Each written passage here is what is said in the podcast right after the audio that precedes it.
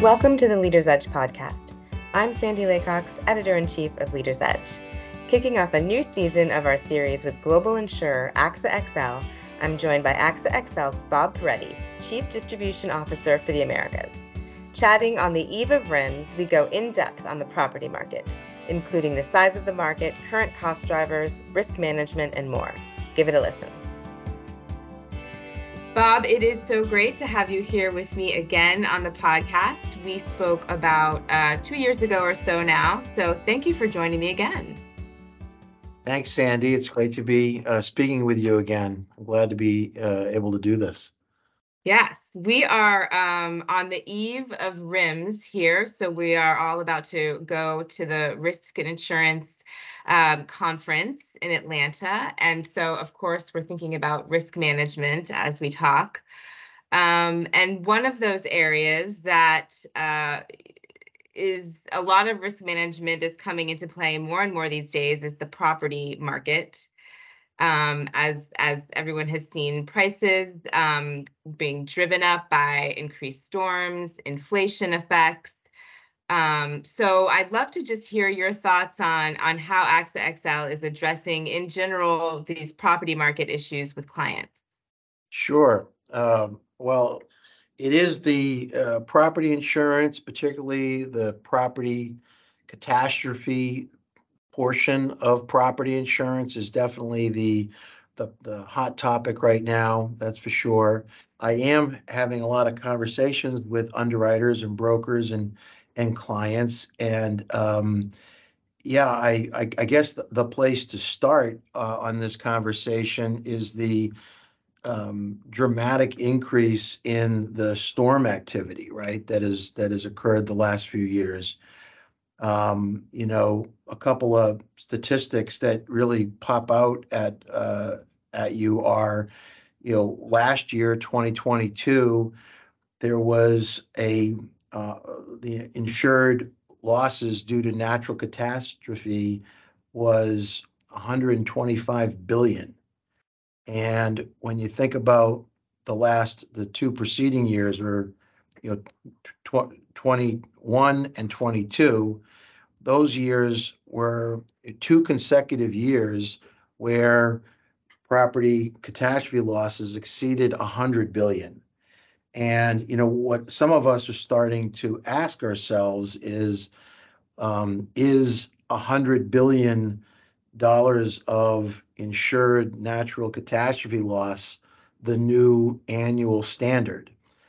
We hope not, but you know, if we're basing things off what happened in 2021 and 2022, you know, that's what happened in those two years. So hopefully 2023 uh, will will be better than that. But um, you know, once once we see something happening two times in a row, you got to wonder is is this is this the new the new level of uh, property catastrophe losses? Uh, and if it is, I, it, it, means a very fundamental change to how underwriters, you know, uh, perceive and, and and ultimately uh, price that risk. Um, uh, as they're working on specific um, specific accounts. So when you look at property cost, what factors are contributing to such high rates? So you've got the the effects of the storms, which I've just mentioned. You've got um, you know, I think continued supply chain issues when you get um, post um, in a post loss situation. Um, inflation is having a um, uh, I was going to say it's hidden, but it's not so hidden anymore because people are very aware that you know the cost of repairing uh, the facilities that have been damaged and the cost of restoring the revenues, the sales that have been lost due to storms. Um, they're all they're all continuing to increase, right? So, um, you know, you've got uh, inflationary factors there adding to the cost to repair and restore. Uh, and then supply chain is really affecting both the price of the, the restoration, uh, but also the time that it takes to um, to um, repair and restore uh, back to you know pre-loss conditions. So it, it's kind of a perfect storm of terrible things that are occurring that um, you know we have to pay very close attention to as we're you know underwriting each uh, individual risk. Yeah. And so you mentioned sort of this this giant market, this that's grown so much, and you're sort of asking yourself, is this where it's going to stay? Um, how are you working with clients? How are you and and partnering with brokers to work with clients in terms of you know assessing the current risk that they have at the prices that that things are and sort of helping them manage this?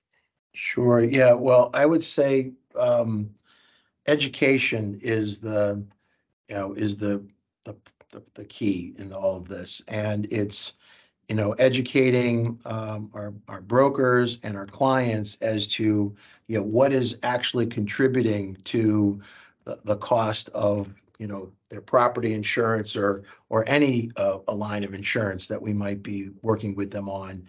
And helping our clients to prepare uh, their uh, their management for you know what's ahead as far as costs um, are concerned.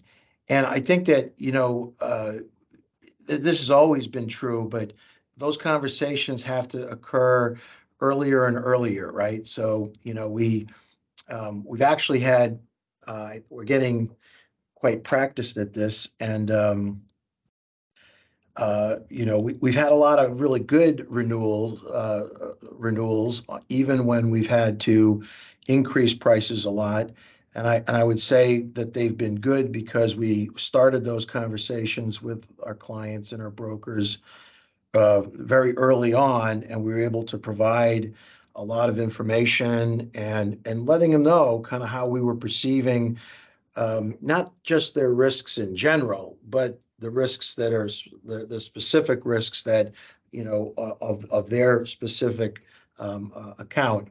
And I think clients, um, I think clients appreciate uh, knowing that the price that they're getting, the terms and conditions that they're getting from our underwriters, are are based on their their specific situation, as opposed to a blanket increase of X percent across a whole you know, portfolio. You know, we we underwrite each account on its own merits, and um, I think that it just takes time to, you know, um, explain how we're doing that on each individual account.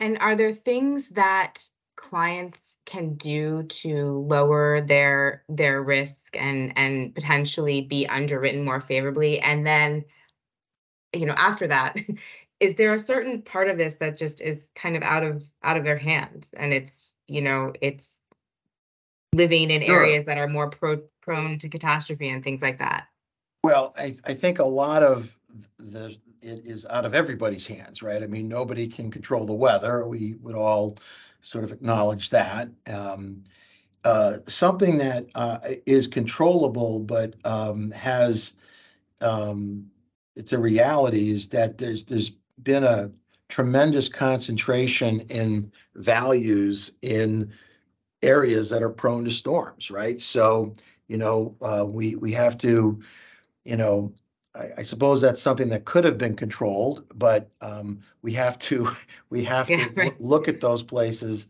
and those those specific locations and and acknowledge that that there's a lot of value that's been built up over the last, you know, several decades and, you know, last 50 years. Um, and and I, I think something that people have to remember is that insurance companies have to look at not just their individual exposures on an individual policy by policy basis, but we have to look at the aggregate. We have to look at like how much limit, how much property cat have we have we um, um, provided to all our policyholders, and where is that? Uh, where where are those po- policies issued? Right. So, um, you know, uh, I I have spent a lot of time this past month visiting with brokers and clients, and uh, they have said, um, "Hey, you know, uh, there's a, a, a real willingness to pay for." Uh, clients will pay for, uh, pay higher premiums for property cat, you should sell more of it, right? At Yeah. higher rates.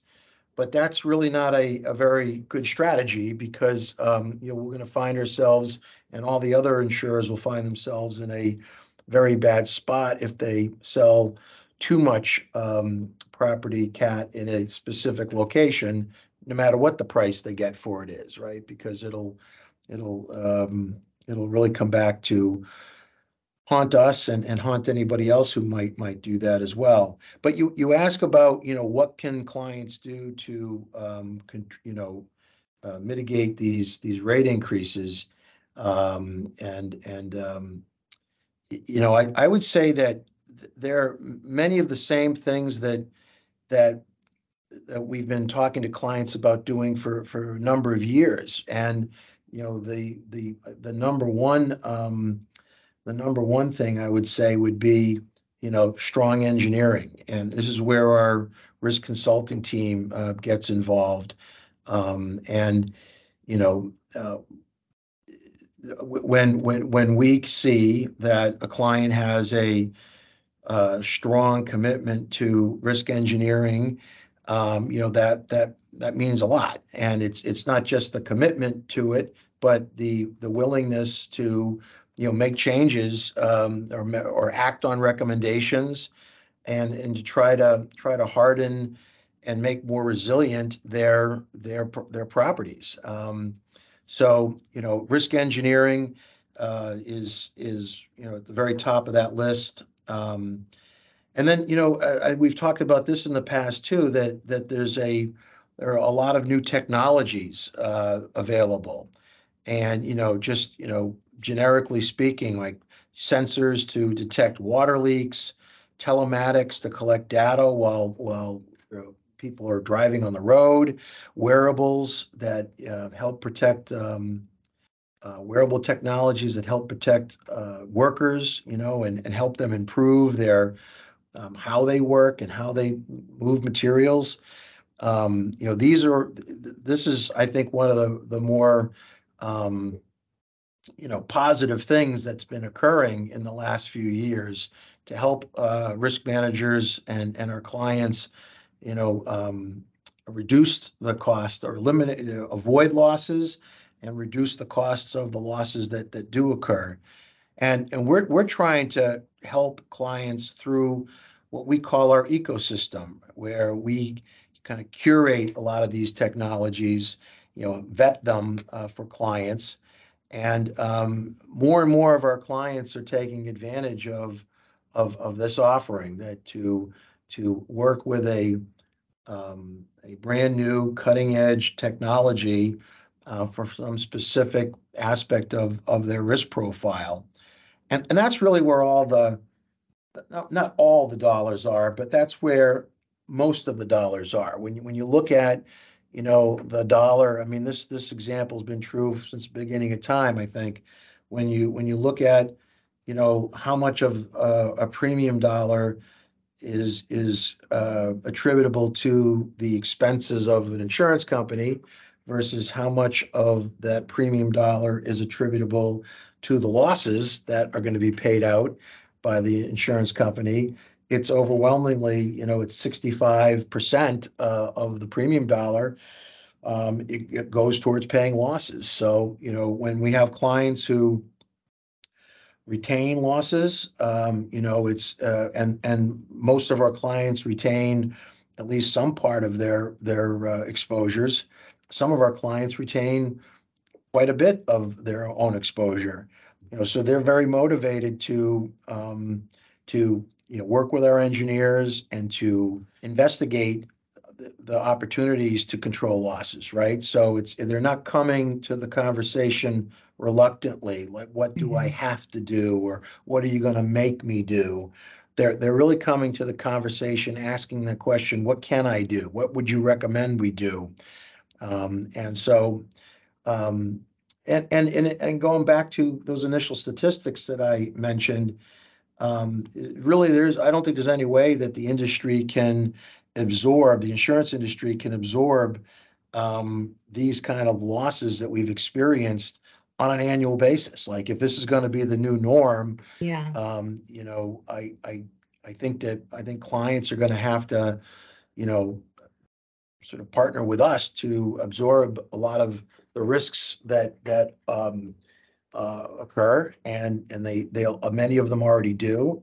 But I don't think that the, the, um, I don't think it's going, it's something that can be, uh, addressed by premium payment alone. The solution isn't just to convince under, uh, convince clients to pay more premium to, to pay these, um, you know, staggering, uh, property, natural catastrophe, uh, losses that are occurring every year.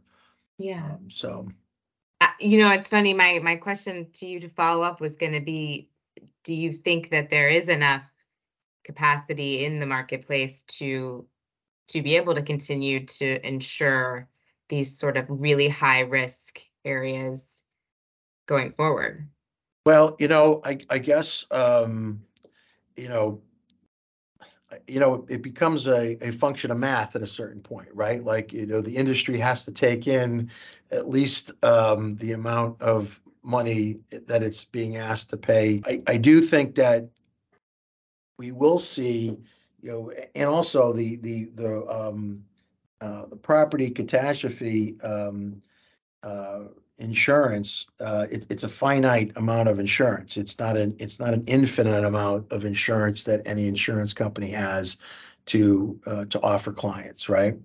So what we've seen is a lot of, um, uh, the shortening of a lot of lines, you know, the re- reduction in a lot of limits. So, you know, I, the insurance industry is gonna only offer the, the capacity and the limits that it can financially offer, right? And so Right. I think that's why you've seen a lot of um reduction, reduction in limits being offered. Um and and and I I I do think that this is an interesting, gonna be an interesting year because if um if if this year is on par with the the- previous two years, um I think people are gonna be starting to ask the question that you just asked, you know, Mhm. uh and and there, and there could be some even more severe uh, consequences in the future. So one more follow-up question to this. What, what, what role do brokers have in this in terms of education? And you said that you have more and more clients who are coming to you and asking for risk management type solutions for this. And it's, it's clearly a problem that's not going away. So what role does the broker have here to help facilitate that? Yeah, that's a great question. And, you know, I, I think there's a, an enormous role for the brokers uh, to play. I, I think ma- many of the brokers have, um, uh, you know, engineering and loss control offerings on, on their own, which, you know, they, they um, offer to, to um, uh, their, their, our mutual clients, right? Um, but I, but I also, I also think that, that brokers, um, uh, need to they need to continue to do what brokers have always done, and that is to, you know, efficiently organize the marketplace on behalf of their client so that their client um, can, um, you know, have take full advantage of what the, the market might be willing to offer them. When it comes to the the, the deployment of um, services and, and engineering and loss control, uh, I'm often asked, um, well, is, is this a conflict between, you know, brokers and insurers who are offering the same or potentially offering the same kind of, um, um, you know, uh, loss prevention services? And I, I'm not really too bothered by, um, like who a client will go to to obtain the the services that will help them reduce their losses provided that they go to someone or that they take full advantage of of of of um, what's available to them. And i and i think that clients will ultimately decide to go with um, whatever service or technology that they they believe is going to be the most efficient way for them to um, you know, control their losses and reduce their losses, whether that's through a broker or via insurer, or someone who's neither a broker or insurer, someone, an independent provider of these services, right? I think it's, I think it's in the industry's best interest to have the, the best services and the best technologies um, in front of the client. And it really is in our best interest that, that that happen and that losses are reduced. All right. So last question for you. We are uh, all on the eve of RIMS, and um, I would love to hear from you what top three issues you're expecting to address with clients at the conference. Well, we've been talking about one of them, uh, sure. Property, natural catastrophe insurance. Uh, but I think the other two that we're gonna sh- hear about, uh, quite a bit are sort of the whole, the whole umbrella of ESG issues and also climate change specifically, you know, which is obviously related to um, the, the property, uh, natural catastrophe issue we've been talking about, but also related to some parts of, uh, companies' ESG, um, Mhm. concerns, so. Those are Yes. the three topics I think are gonna be the big three at this year's RIM conference.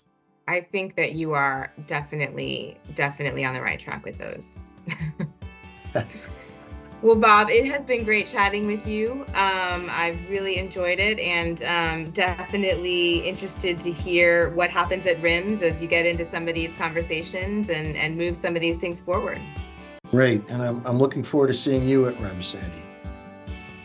That was Bob Peretti, Chief Distribution Officer for the Americas at AXA XL.